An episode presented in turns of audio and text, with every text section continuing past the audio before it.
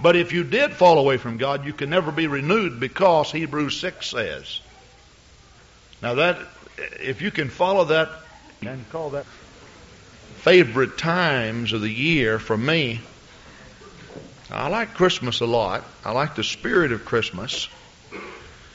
But then Easter, you know, has a very special meaning. This is the day that we commemorate the resurrection of the Lord. Now, you would want to go to church someplace where they're talking about the resurrection of the Lord and life, and uh, act like uh, you're dead, would you? See, service, uh, some services, some Easter services remind me of the tomb, not the garden. Praise the Lord. This is the place where He walks with us and talks with us, and we can feel His presence. Now tonight we have a special Easter cantata. Brother Keith Manley, our pastor over in Watertown, will be directing our church choir. Now it was not mentioned in the paper. Somehow the paper inadvertently announced that we were having revival service with Moses Hightower. I had someone to call me, and I couldn't figure out where they were getting this. Well, they got it out of the paper. So if you read it in the paper and you thought you were coming to a revival service here this morning, well, you came to the right place. And we're having a revival service, but Brother Hightower is preaching up in Minneapolis, and if you want to hear him, you're going to have to catch a fast plane to Minneapolis. Brother Hightower will be with us next weekend, and we're looking forward to his coming once again to be with us. He really did bless our hearts, didn't he? Praise God. A very outstanding man of God, and a man that believes in the resurrecting power of Jesus. But tonight at seven o'clock we have a special musical. So please come and be with us. To all of our guests who are here, we we trust that you will uh, come and be with us. I know that you will enjoy uh, our musical. In fact, I, I, I may be a little bit partial, but I have not heard a choir do any better than our choir in special musicals when they put them on. We had one at, at uh, well, at Christmas time, when we had Noel, Jesus is Born, and then we had recently one during our youth week by Brother and Sister Mormon, directed by them, and it was just fantastic on the prodigal son. And I'm sure the musical tonight will be enjoyable. We will be serving communion. So we'll have a regular Easter service. No communion this morning, but tonight we will have communion. Well, I'm going to have to stop talking about it. Otherwise, I'm going to be so excited about tonight, I won't be able to do today what the Lord wants me to do. Now, I don't know. I might be talking to somebody that only goes to church on Easter. You know, some people only do that, and we have several guests here. Now, I'm not going to be presumptuous as to say that that is Uh, the lot that you fall in, but I have heard that some people only go to church on Easter and Christmas. Now, usually uh, in a church on Easter Sunday morning, you hear a message about the death, the burial, and the resurrection, and uh, Jesus Christ arose, and so you hear a message about the resurrection. Now, the only problem that you run into with that Easter message is that if you go to church only on Easter, and you've attended the last twenty-five years only on Easter, then you've had the same sermon preached to you twenty-five straight times. And it would be unfair for you to hear the same thing for the twenty-sixth time when there's so many good things in the Bible. Isn't that right? Now, I know that none of you would lay out of church all year long and only go on Easter time, would you? But, praise God, the resurrection is great, and we'll try to put the resurrection right into our message as much as possible this morning. But we want to take it from a little bit different angle. Uh, something that'll be very easy to understand, and something that's very scriptural. So take your Bibles and turn with me to First Corinthians one, verse eighteen. First Corinthians one, verse eighteen.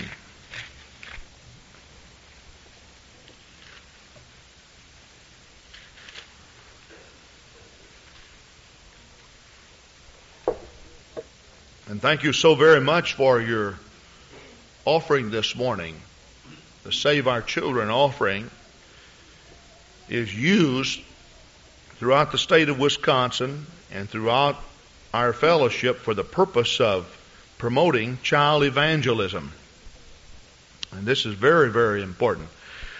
Last night, Brother and Sister Rutherford, Sister Grant, and myself previewed the focus on the family films that we will be showing next Saturday night. Starting at six o'clock here, we'll have focus on the family films. Now, I don't know how many of you have registered. Would you raise your hand if you have? If you haven't registered, you need to register. Now, I'll tell you, they are just really good. Scriptural, uh, they are practical, and uh, just uh, very informative. If you have any association at all with children, if you're a grandparent, you need to listen. If you are a young person that will be married later on, then you need to listen. If you're one that doesn't plan on getting married, but you do contemplate having nieces and nephews, you need to come.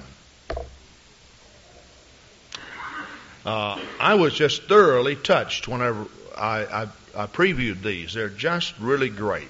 Focus on the Family. The registration is ten dollars. And, of course, the reason why we're charging ten dollars, there will be a series of these, nine films throughout the month of April. And, of course, the films cost us around five hundred dollars. So we're trying to get fifty people together paying ten dollars.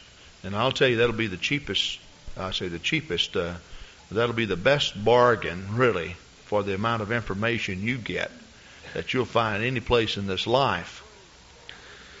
Praise God. First Corinthians one, verse eighteen through twenty-five. Normally we stand, but I'm going to have you to be seated because I'm going to explain a few things as we go along. And then we will get right down to the subject. First Corinthians one eighteen, for the preaching of the cross is to them that perish foolishness. But unto us which are saved, it is the power of God. Now this scripture displays vocally the, the contrast in the system of the world and the system of God. Now the Bible tells us that there are two systems in operation on the planet Earth. One is the cosmos, which is the system in which Satan has set up his earthly reign and throne through mankind, and then, of course, the church that Jesus Christ has set up on the earth through mankind. Now, the Bible speaks of the difference in their thinking. Some people would come in here and hear us talk about Jesus Christ dying on the cross, and they would go out sneering. That's the silliest thing I ever heard of. That's crazy.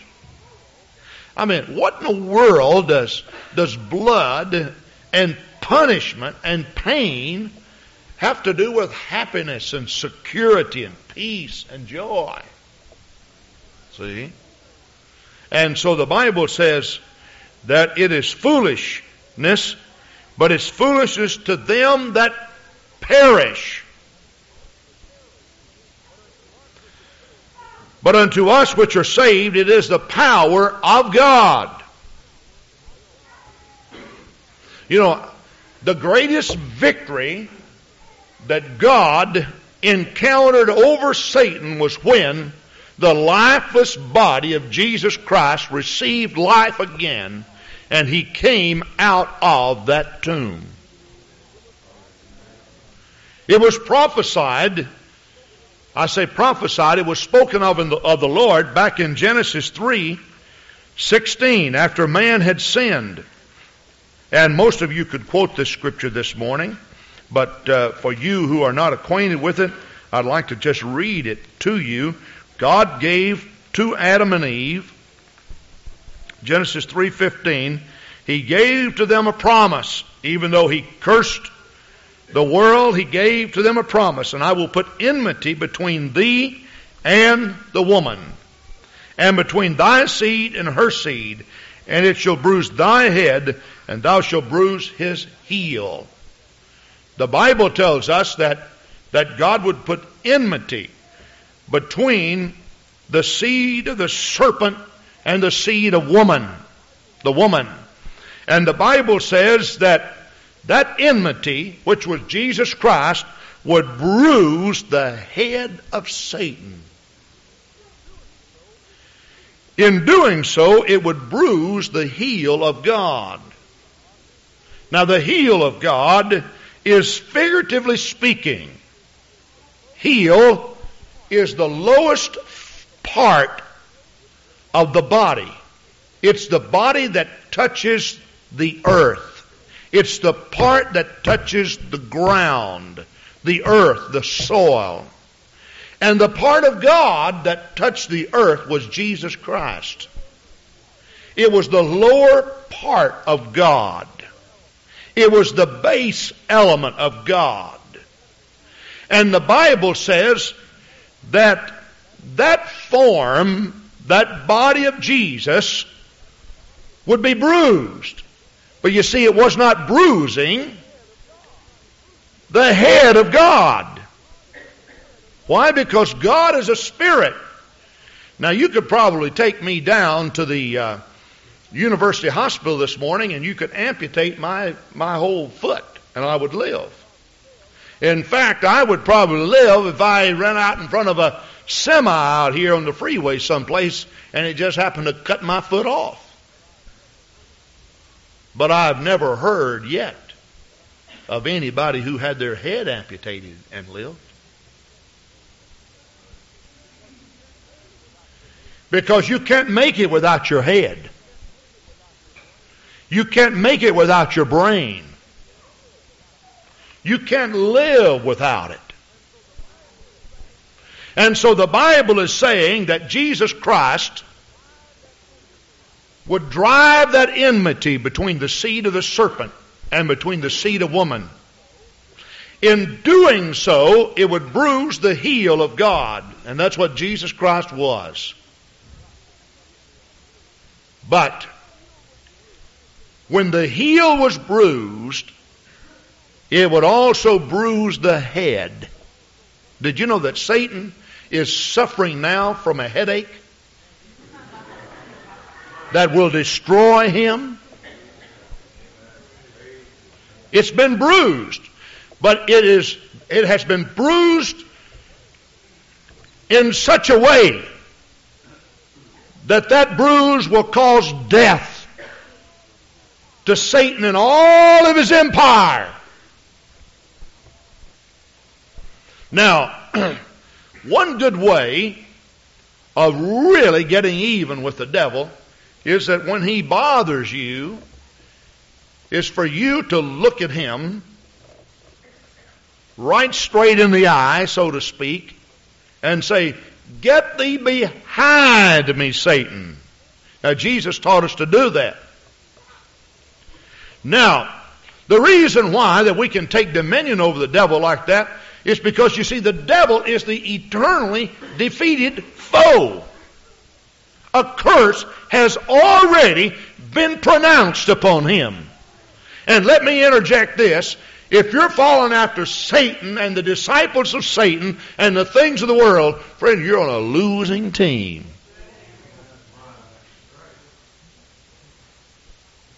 I was reading someplace in a paper this past year, and of course I don't uh, follow the sports world that closely. I am around a lot of young people who are always talking about this, that, and the other. But uh, somebody told me that Northwestern University had not won a football game in twenty-six uh, consecutive games. I mean, they lost twenty-six, or, I mean, something like that, wasn't it? Anybody know? Okay, that's where I get all my information. See, so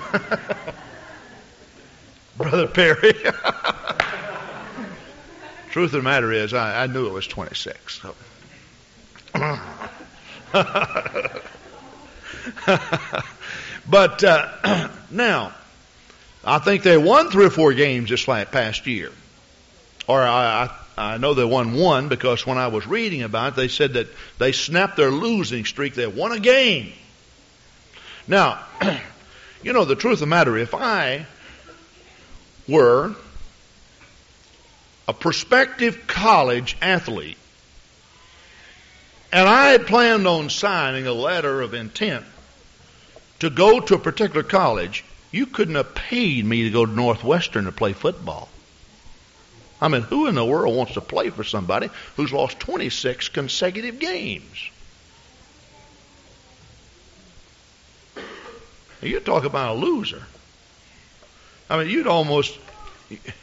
Now, if they go in and, and, and they could recruit all state players from everywhere, and somehow they could just turn the program around. But see, programs are not turning around that way.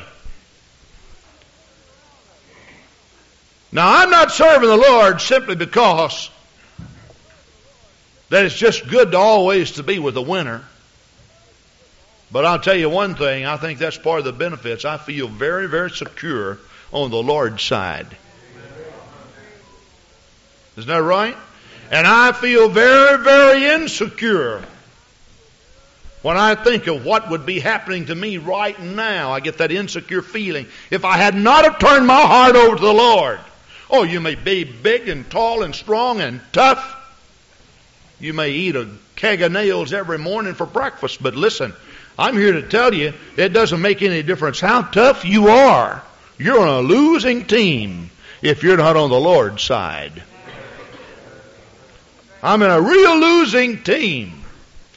So I want to preach to you this morning on God's ability to confound Satan or confuse Satan.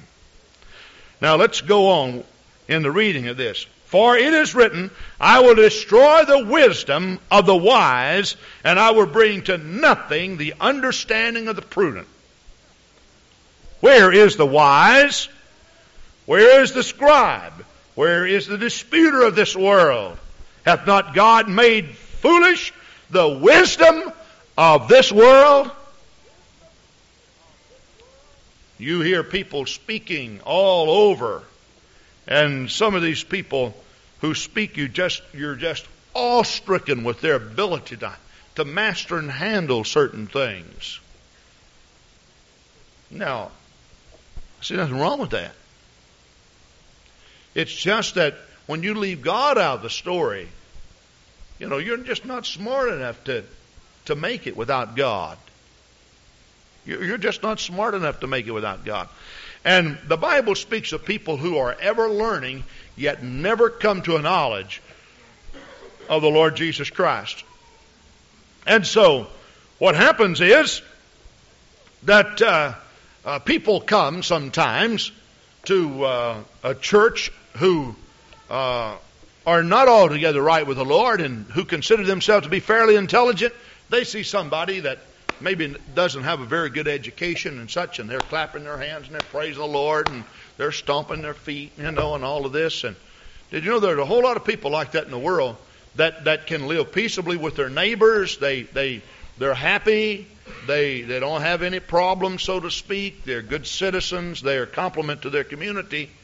And yet some of the smarter people of this world, and I, I'm not saying this to to degrade uh, intelligence at all, but some of the smarter people of this world who are trying to bring about an ideal living situation on this planet Earth uh, can't get along with their wives, can't get along with their children, can't get along with their neighbors. Uh, they're in constant strife. They gender up issues all the time, keep the people stirred up. And so a person like that may come into the house of the Lord and see this fairly unintelligent person clapping their hands and worshiping the Lord and such, and they, they sneer at it. You know, I made up my mind a long time ago that regardless of what I saw in people responding to the Lord, until I checked it out scripturally, I won't say anything about it. Why?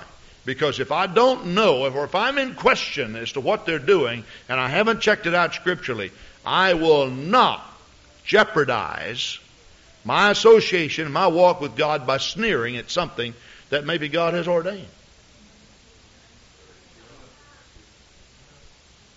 So I developed this particular philosophy, and uh, I think it would be a good one for all people.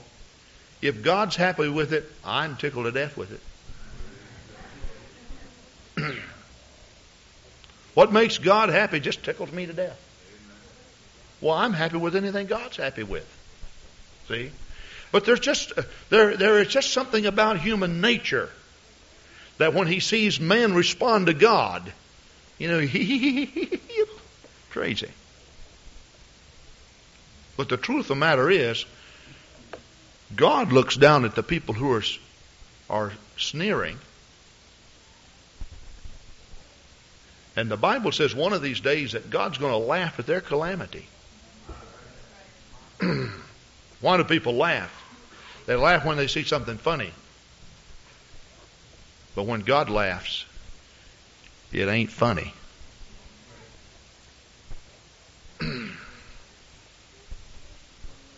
Let's go on. All right.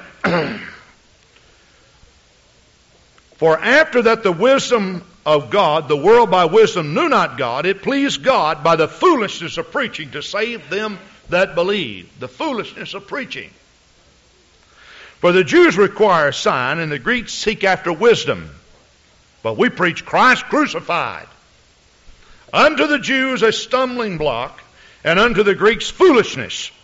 But unto them which are called, both Jews and Greeks, Christ the power of God and the wisdom of God, because the foolishness of God is wiser than men. The most foolish thing that God's ever done is so much more intelligent than the wisest thing that man's ever come up with. Isn't that something? And the weakness of God is stronger than man. As weak as God could be, as weak and humble as he could lower himself to be, he's still a whole lot stronger than the strongest force on this planet Earth.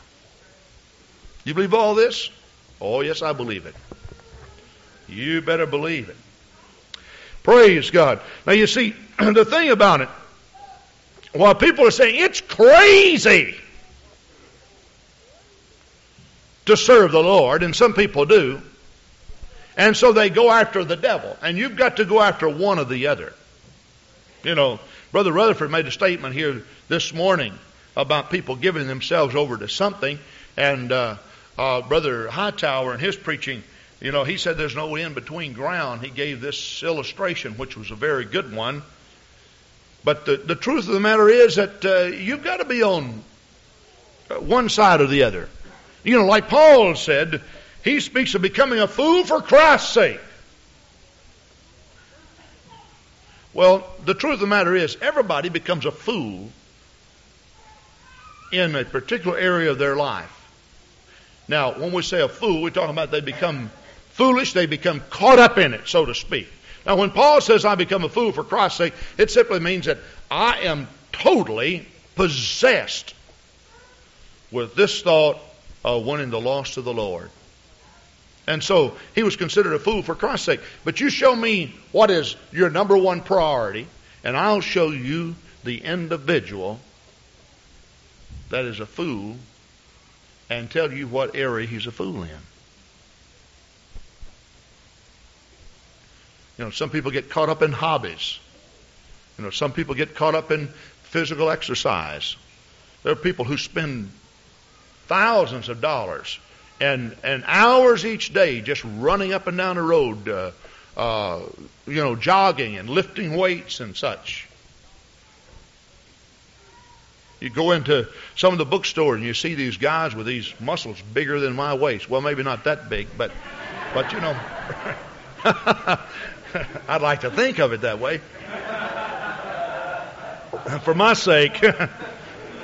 but uh, but you but you see all this, and uh, and and this seems to be a dream that kids get caught up in. Man, I'll tell you one thing: I'm going to go down to the beach, you know, and I'm going to show off all of my muscles. And And uh, Well, you'd have to spend all your life just lifting those weights to get like that. You don't see many people that way, do you? Why? Because most people have responsibility. They just can't be that way, even if they wanted to. But you show me what is number one in your life, and I'll show you the area in which you are totally possessed. See? So everybody's caught up in something. Have you ever seen a man who wasn't interested in anything? I never have. You know, he doesn't like to fish, he doesn't like to hunt, he doesn't like to read, doesn't like to listen to music, doesn't like to go to church, he doesn't like to go to work, he doesn't like to... That doesn't sound like anybody I know. Because everybody I know is caught up. You know, you'll, you'll find a person who, who just seems to be bland, absolutely blank, nothing. But you go into their house, you'll find out, hey, that's not true. They're finishing antiques in the basement. You didn't know all about it, but they spend all their time. Or they're putting together train sets or something. Or they've got uh, a basement full of aquariums or something. Or they they got something going. Because everybody is given to something. Now, if this is true, of which it is, then it only makes sense to me to be giving myself to something that is valuable, something that's lasting, something that will not decay. I saw on a reader board one time under a church sign, and this is what the reader board said: "He is no fool who gives up that which he cannot keep to gain that which he cannot lose." And how true it is. While people are sitting back in there, hee hee hee, you know, crazy, crazy, crazy. Look at all of that hand clapping, dancing in the Spirit, shouting, going to church all the time, prayer meetings, campus ministry, bus ministry. I mean, surely we got to get something out of life. See? But you'll find that when God really gets a hold of your heart and turns you around and you begin to think differently, you know, I guess a person a person could just make himself love anything. But I didn't find it very hard to love the Lord.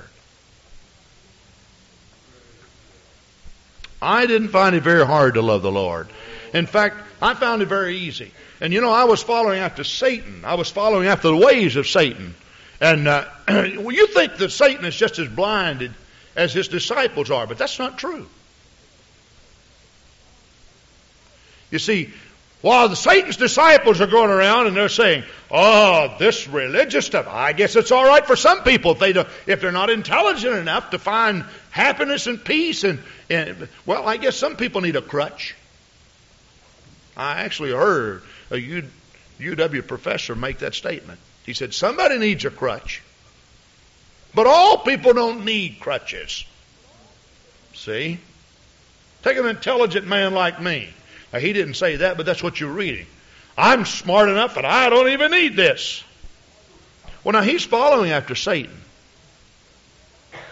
The truth of the matter is Satan has him blinded. Is Satan blinded himself?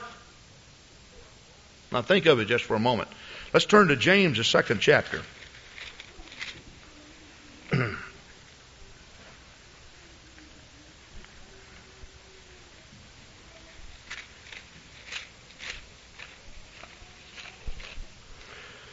James, the second chapter, verse nineteen. "Thou believest that there is one God, thou doest well. The devils also believe," and they're very calm and collective about it. No, they're not calm and collective about it. Now, I'm going to make a statement here that might provoke you, it may even shock you, it may make you mad. But it was not until three twenty-five A D that the church world came up with the idea that there was a Trinity. Now, they did have the idea, but they did not establish as a church doctrine. Read in your encyclopedias, whether it be Catholic encyclopedias, Jewish encyclopedias, or whatever, you'll find that the church world came to the conclusion at the Council of Nicaea that there was a Trinity. Now, prior to that, historians tell us that the early church fathers believed in the monotheistic theory, and they use the word theory, that is, that God was one. Now, it's not just a theory, because I believe it's a fact because the Bible teaches it that way. See? Now, it's, it seems strange to me that the devil could inspire people to believe this, that there, well, there are three persons of the Godhead, God the Father, God the Son, God the Holy Ghost, each being co-equal, co-existent, and co-eternal. Now, he inspires people to believe this. Yet he himself knows that that's not right.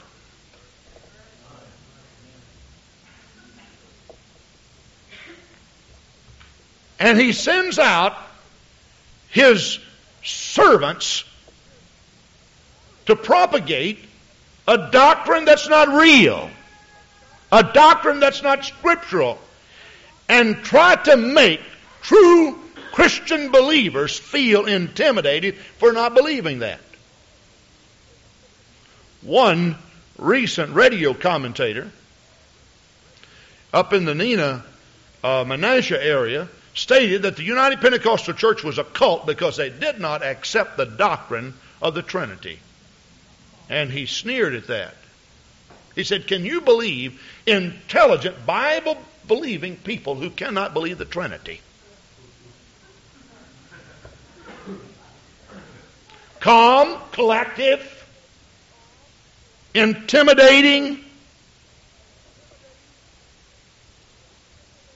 and yet Satan, the inspirer of all corrupt doctrines, when he hears about it, friend, he doesn't sit still. can, can, can you, how do you tremble? Could somebody tremble for me? How do you tremble? Am I trembling?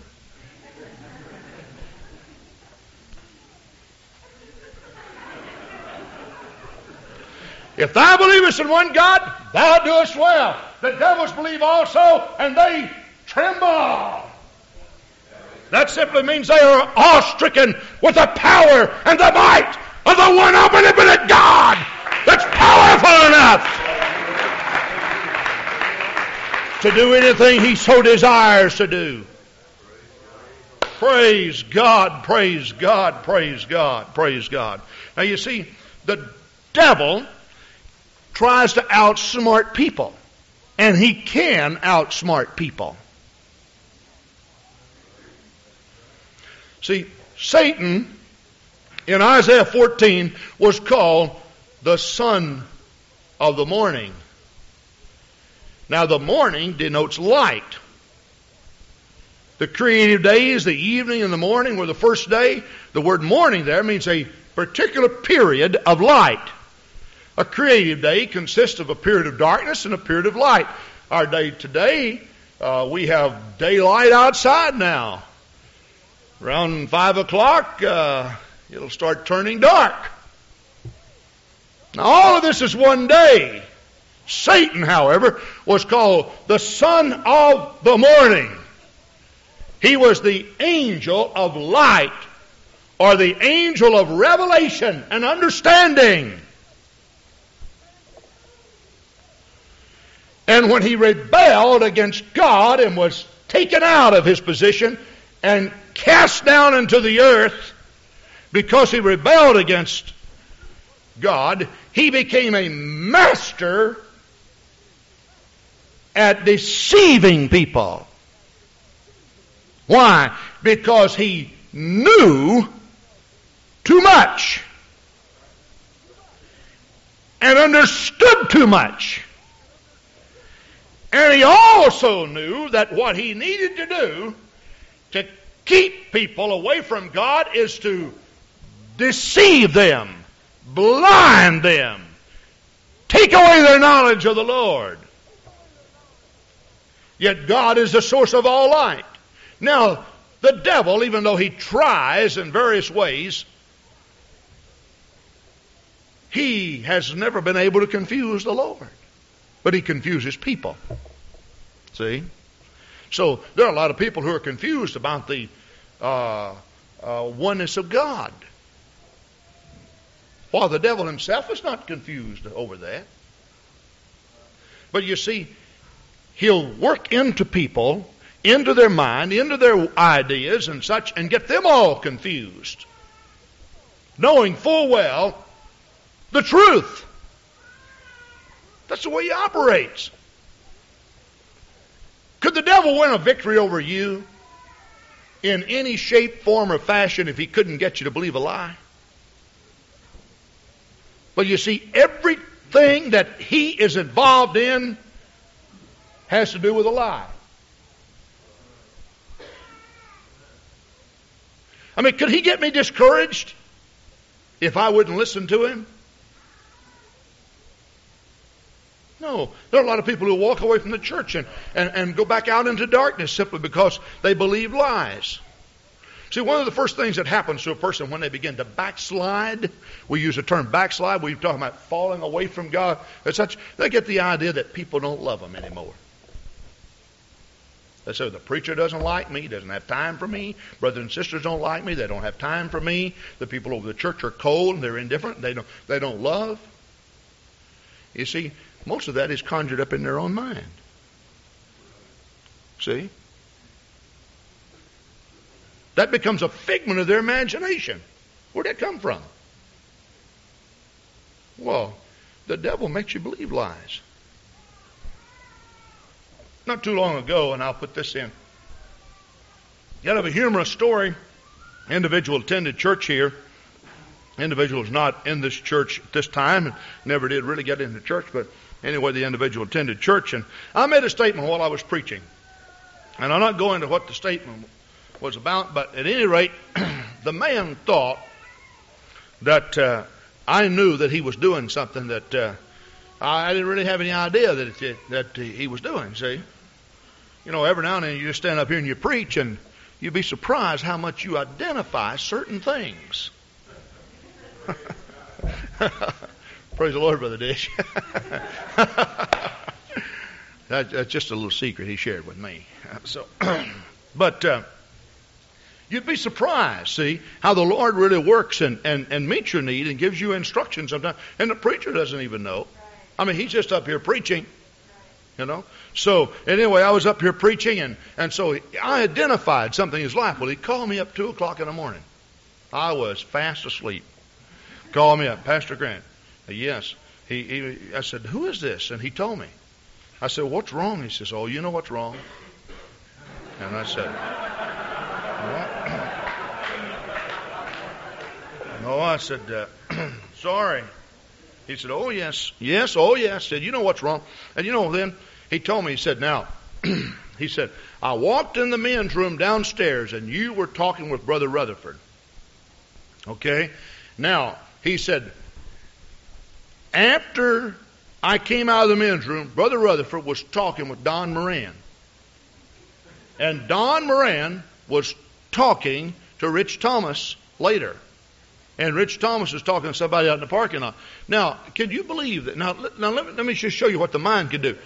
What he thought that I was doing, I was talking to Brother Rutherford about his problem. Brother Rutherford ran straight to Don Moran. Don Moran ran straight to Rich Thomas. Rich Thomas was talking to somebody out in the parking lot. I said, now, if you would follow Rich around for two or three days, he's probably talking to somebody else. But it doesn't mean he's talking about your problem. I said, he said, oh, he said, you never made me believe that. I said, now, I'm, I'm serious with you. I said, why did you think that I was talking to Brother Rutherford about your problem? You know what he said? He said, what else could you be talking about?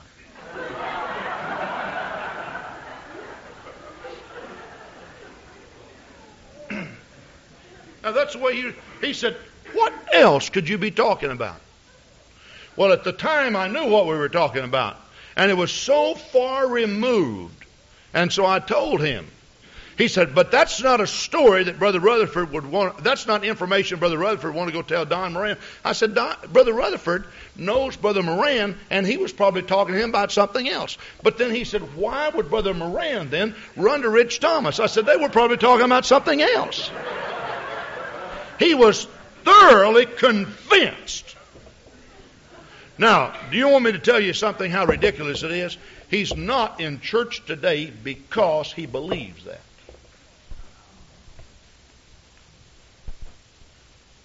I said, my brother, my brother-in-law, Brother Rutherford is a fine man, and we talk about everything from the Christian school to his wife, who happens to be my sister.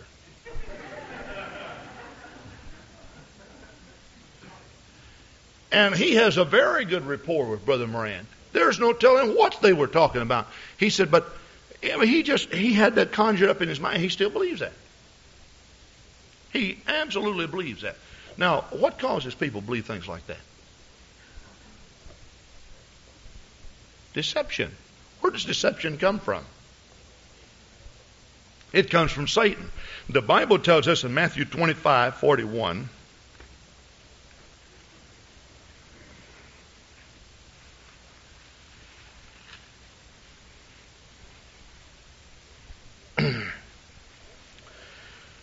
Then shall he also, then shall he say also unto them on the left hand, depart from me, ye cursed, into everlasting fire prepared for the devil and his angels. You see, hell was actually prepared for the devil and his angels. It was not really made for men. But why will some people, why will some people go to hell? Because they follow Satan right into hell. They, they they believe every little story that he's telling. Now, when I was a kid, I used to be fascinated with catching wild animals. My my dad was a was a hunter. I enjoyed hunting, but I wasn't very good at it. But uh, we did a lot of quail hunting, and we ate a lot of quail. Now, my dad taught me how to to build a little little box and uh, just how to catch quail. And so I became a real master at that. Now I'm going to show you here just how to catch quail in case you ever want to, but there are no quail around here, so you'd have to go some other place to do it. But we had a box. I, I built a box, and when I build a box, I build the box out of small vines and twigs and limbs. You usually take about a half inch to three-quarter inch diameter, and you just crisscross them and stack them up. You've seen kids build little pyramids out of popsicle sticks. Okay, that's what it looks like. And uh, you build it out of this, and you leave some of the limbs and such on it. And then what you do, you prop it up like this. Now, right underneath that, you put a stick. And on that stick, then, you put an ear of corn. Now, what happens is that... that uh, Uh, the quail would never find the quail would never find the ear of corn underneath that apparatus. But what you do, you bait a trail where you know the quail are running. You take and uh, you take a whole ear of corn, and you just drop a little here and drop a little there and drop a little here, and you go way out. Now what happens is the quail would be afraid of that box. If they just saw it, it's different. In other words, trees don't grow like that. See? But what the what the intent is that you start the quail way off, maybe fifty, one hundred feet. And he's so preoccupied with what he's doing that he's in the trap before he knows he's in the trap. And so he picks up those little kernels, and he's got his head down, and he's walking, and he's got his head down, and he's walking, and he's scratching around, and he's calling others, and they're having a big party. And all of a sudden, he gets underneath the trap. Now, he hasn't looked up to figure out that trees don't grow in pyramids. See? But he's underneath the trap, and when he gets underneath the trap, he's so preoccupied by eating corn that he forgets about the fact that, that safety uh, is involved in this. And all of a sudden, the trap falls down on him. You catch a whole covey of quails that way. See? And, and this is what happens to people. This is the way, you know, the devil baits his trap. And people end up in hell simply because they, they follow Satan to hell. I mean, they literally follow him to hell. The Bible says the devil is the eternally defeated foe. Do you know where he's going to end up? In hell. And and I would instruct you, if you're trying to win a victory over Satan, that you remind him of that. He doesn't like that language. If you want, if you really want to make him afraid, start talking about Jesus, the one God, and that there's no other name, and that Satan has been bruised by Jesus Christ. There's a cancer that's growing in your head that was bruised at Calvary that's going to cause eternal damnation. The sick can be healed because Satan is the eternally defeated foe. The oppressed can be set free because Jesus Christ gives liberty. Well, I'll tell you what you're going to do, friend. You put the devil on the run. He doesn't like that. I mean, he literally trembles. And I'll tell you, any time that you feel that there's a, an oppression upon you, anytime you feel that Satan is about to win a victory, the best thing to do is in your mind or even verbally, I mean aloud, uh, start quoting one God scriptures. I've heard people say, the service is bound. You ever gone into a place where they talk about, man, there was a real binding spirit in that service tonight? Now, when I was a kid, we used to go to Uh, churches all over the country and revival service. That's, I'd get in the car and my mother would say, you know, we had a good altar service, but there was a real binding spirit. And I wondered all about that, see? What do you mean binding spirit? And of course she said, well, you know, sometimes, John, the devil just comes in and just kind of locks up everything. And I thought, wow, you mean the devil can do that? Things that he could do to me, and, and I got real confused. You know, all I could see the devil doing is just taking away my health, and all I could see him doing is taking away all my happiness and taking away all my friends, and I could see myself maybe in a foster home someplace or an orphanage because my parents were killed. All I could see was me in rags and, and tattered jeans and everything, and of course that's back before they wore tattered jeans and such, and so all, that's all I could see, you know. And, and and I literally, I literally lived in fear, you know, after my mother talked about that. Well, after I started preaching and, and I was saved and started reading my Bible, I found out that, that, that Christians have power over satanic forces. Praise God, praise God, praise God, praise God. And occasionally I go places where, you know, they're having revival service. Maybe I'm preaching and the people say, oh, there's a real binding spirit here. You know how to get rid of that binding spirit? All you need to do to get rid of that binding spirit, start start singing songs about Jesus Christ and, and, and about His power and about His omnipotence.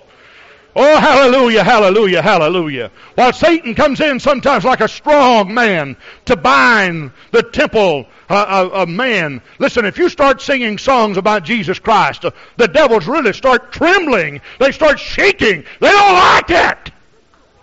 Now that's Scripture, friend. I say that's Scripture. And if you feel the devil's on your back, what you need to do is start quoting Scripture. Praise God. You see, faith cometh by hearing, and hearing by the word of the Lord. Praise God. Just start calling on the name of Jesus. Praise God. And so when we get in a service and I feel the Spirit's not flowing real good, every now and then I'll step up here and, and uh, start singing some choruses. Jesus is the sweetest name I know. Oh, there's one, one, one, only one way to God. I know there's one, one, one, only one way to God. And I forget all about that binding spirit. Praise God. After a while, there's no spirit around but God's spirit, let alone a binding one. Why? Well, Satan fears that. Now, you see, man alone, separate and apart from God, is not able to outwit Satan. Now, Brother Hightower preached about the stone and about it being placed at the sepulcher. I'd like to just call your attention to that just for a moment. Turn back with me to Matthew twenty-five, twenty-seven, pardon me, verse sixty-six. So they went and made the sepulcher sure, sealing the stone and setting a watch. In other words, they sealed the stone. Jesus Christ had died. He was up, placed, uh, taken down from the cross and placed in a borrowed tomb. And uh, the guards of, of uh, the Roman guards did not want his body stolen.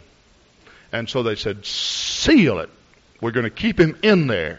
Well, now, if the devil could have kept Jesus Christ in that tomb, where would we be? Paul says in First Corinthians fifteen, if that would have happened, we would all still be in our sin. For if Christ be not raised from the dead, he said, we're all in our sin. And we're going to seal it. We're going to keep him in there. Well, first place, you see, God doesn't have a problem outwitting the devil. He doesn't have a problem outsmarting the devil. Don't you know that while those Roman soldiers were gritting their teeth and grunting and sweating and, and perspiration, you know, all over them and veins popped out and muscle swelling, don't you know that the Lord was looking down and saying, how ridiculous. I mean, how ridiculous. Look at those guys down there. They got a stone that's that's ten feet wide and six foot high and four feet thick, and they think they're going to keep the body of Jesus in the tomb. Well, that's ridiculous. Why is that ridiculous? The Bible tells us with the span of his hands he made the heavens. With his hand he scooped out the, the seas.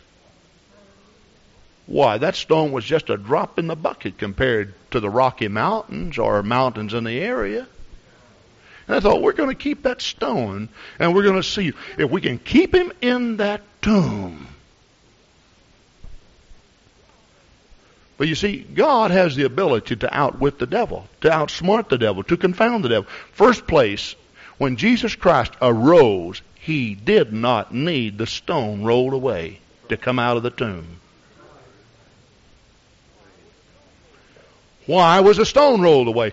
The earthquake came not to let Jesus Christ out, but the earthquake came to roll back the stone so you and I could see he's not in there. But he didn't need the stone rolled away to get out of there, friend. This is the reason why.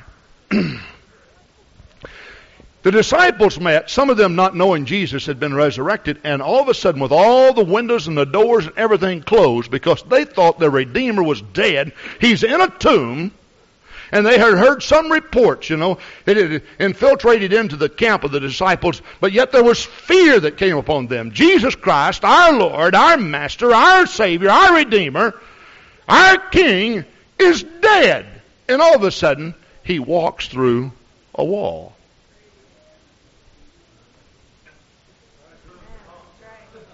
Isn't that something? Now you tell me that he needed the stone rolled away? No. Then why did the earthquake roll the stone away? So that they could see. So that Mary and Martha could see. So the Roman soldiers could see. So that everybody who came to that sepulcher could see. He's not in there. He's not... There's not a man walking around that's impersonating him. That is Jesus. But can you, you can you feature how ridiculous, though? Those Roman soldiers, shoulder to shoulder, pushing a stone up. Got their caulking guns. They're going to seal it all up. I don't know if they did it that way or not. But they're going to get it all ready. Can you, can you, and God's looking down and thinking, how ridiculous. I mean, this the foolishness of God is wiser than man. Look at them down there. That's ridiculous. Jesus went and preached to the spirits that were in prison. Praise God. And I'll tell you one thing. I get great consolation when I think of that. The Bible says that Jesus ascended to the lower parts of the earth and preached to the spirits that were in prison. When Jesus Christ died, you see, the grave. Sometimes in the Bible is interpreted as, as hell, just like the baptismal tank is a symbol of his burial. You see, when we're baptized and our sins are remitted or washed away, they are cast into hell. See, Jonah was in the bottom of the sea, in the belly of the whale, and the Bible says from hell he cried out. It was at that time that there was a transformation that took place in Jonah's life. And the sign of Jonas, of being three days and three nights in the heart of the earth, was also a sign of Jesus Christ, or Jesus Christ, his death, his burial, and resurrection, three days and three nights in the heart of the earth. The sign was in the Old Testament. It's really a sign of transformation. It's a sign of new birth. But you see, we were all held captive by Satan until such a time that Jesus Christ bruised his head. The Bible says that he came to set the captive free. Praise God, praise God. When he came, the Bible says that men were in darkness, sitting in the shadow of hell. And Jesus Christ came upon the scene. Praise God. You see, he's my deliverer. He's my soon-coming King. He's my Lord and Savior. I fear no evil walking by his side. Let the world sneer if they want to. Let the world jeer if they want to. Let them say what they want to. God's looking down. I'm telling you, when God looks down, he said, this is all foolishness. Doesn't man understand my omnipotence? Jesus went right down to the very gates of hell where people were held captive and knocked upon the gates of hell. I can just see Satan, and I made reference to this, coming out, looking, all the devils of hell. Who are you? Well, now, Satan knew who he was. Satan was responsible for his crucifixion on the cross. Can't you just see Jesus there? I've come after something, Satan. I came to get it. Who are you? Look at the nail prints, Betty. You know who I am. You put them there. Look at the spear wound in my side, buddy. You know who I am. What'd you come after? You knew what I come after. Give me the keys to death, hell, and the grave. I came after him. Thou believest in one God. Thou doest well. The devils believe also and tremble. Here they are. Take them. Take them. Get out of here! Three days and three nights in the heart of the earth, friend. Jesus didn't need an earthquake. But the old ground began to rumble. And it began to shake. And the rocks began to split. Hallelujah, hallelujah. And you know what happened? Jesus Christ came forth, and the stone rolled away. And the Bible tells us in Matthew the twenty-seventh chapter, the Bible says that many of the Old Testament saints, after his resurrection, came forth and walked into the holy city and ministered to the people. Praise God. Did you know that there's already been a resurrection? I say, did you know there's already been a resurrection? Why were they resurrected? Because Jesus Christ got the keys to the grave and opened them up. Praise God, praise God, praise God. And I just get so thrilled. We're reading our Bible through on our bread program, but you know, when we first start and you get in the book of Genesis and everything, and and and and, and, you, and you read these stories about these Old Testament saints, and, and of course, uh, you don't really know how much they knew about God or how much they didn't know, but you assume certain things because of statements that they say, that they make. A statement that... that uh, that Jacob made when he went down to the household of Israel, with, with the household of Israel, down into Egyptian bondage. You know what he said? He said, now when I die, you're going to you're going to bury me. But he said, uh, when you march out of here one of these days, he said, I want you to go dig up my bones. And I want you to take them back to Israel. Now, I don't think his bones had to be in Israel. But it almost appears, taking everything in context, that this old patriarch knew there's going to be a resurrection. And the Old Testament saints are going to preach in the holy city. I'm just going to kind of help God out a little bit, I guess. So, bury me in the promised land. Because when he comes forth, I'm going to walk down those cobblestone streets. And I'm going to talk about the king that has the keys in his hand. I'm going to talk about the Redeemer that took me out of the grave. Oh, and I'm here to tell you, friend, that Jesus Christ is preparing a church right here on this planet Earth. And buried beneath the sod of this green earth are many saints who sleep with the Lord. Praise God, praise God. Over at Roselawn Cemetery, we put down Brother Keith Armstrong over there in nineteen seventy-two. Just this past year, we put down Brother Ray Hughes over there. Praise God. Let me tell you something, friend. There ain't no grave going to hold their body down.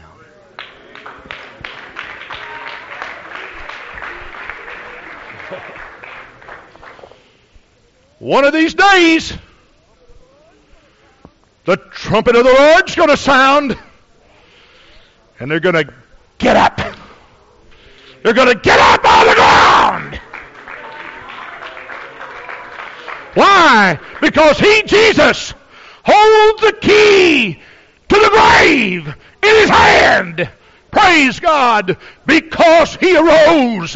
Hallelujah. Ray Hughes will rise. And because he rose, Keith Armstrong will rise. And because he rose, the sisters and the brothers of all ages that have been put to rest in Jesus Christ are going to get up out of the ground. Hallelujah, hallelujah, hallelujah. Oh, hallelujah, hallelujah, hallelujah. Let's lift our hands and praise the Lord. Oh, thank God, thank God, thank God. Blessed be the name of the Lord. Hallelujah, hallelujah, hallelujah. Oh, glory to God. I feel the presence of the Lord. Let's praise him again. Thank you, Jesus. Hallelujah, hallelujah, hallelujah. Oh, thank God, thank God, thank God, thank God, thank God. Oh, oh, praise God. Let's stand, would you, right now, everybody? Oh, praise God, praise God, praise God. Hallelujah, hallelujah. Glory to God, glory to God, glory to God. And so you preach Christ and him crucified. Sound like a crazy thing to me. Such a cruel story of blood and suffering and a crown of thorns and a cross and all of this. Then you come along and tell us that we need to be baptized in Jesus' name after we fully repented of our sins and been filled with the gift of the Holy Ghost. Why? I just don't believe all that stuff. You know, right here underneath this cross, there's a tank full of water. You know what we do with that water? Well, we do several things with that water. What do you mean several things? Well, there's a big coffee pot that's right outside in a little, little closet out here. No, we don't make coffee with that water. It's an old worn-out coffee pot. I water that uh, Boston fern out there out of the baptismal tank. The only reason why I do that is because that ice-cold water in that refrigerated uh, fountain out there will cause that fern to to tremble for sure. So we use it for that.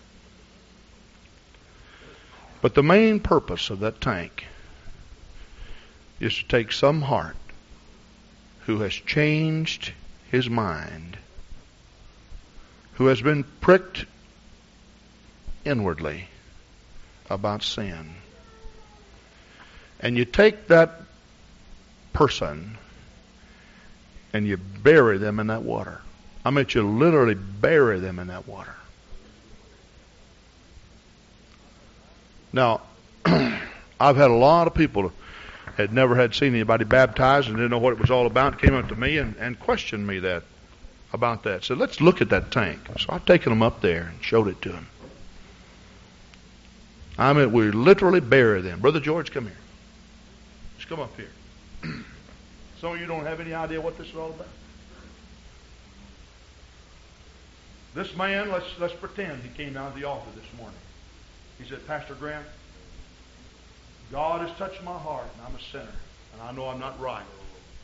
What do I need to do? He's fully repentant. God, how merciful on me, a sinner. We take him, baptize him, bury him.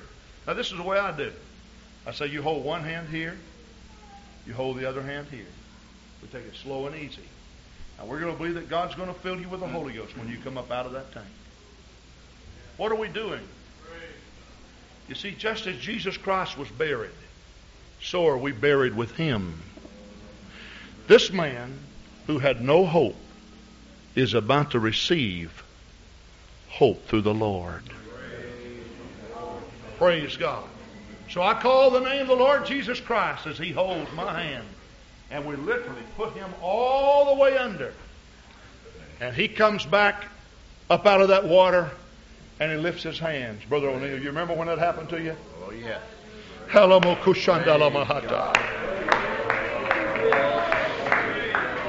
Praise God, praise God.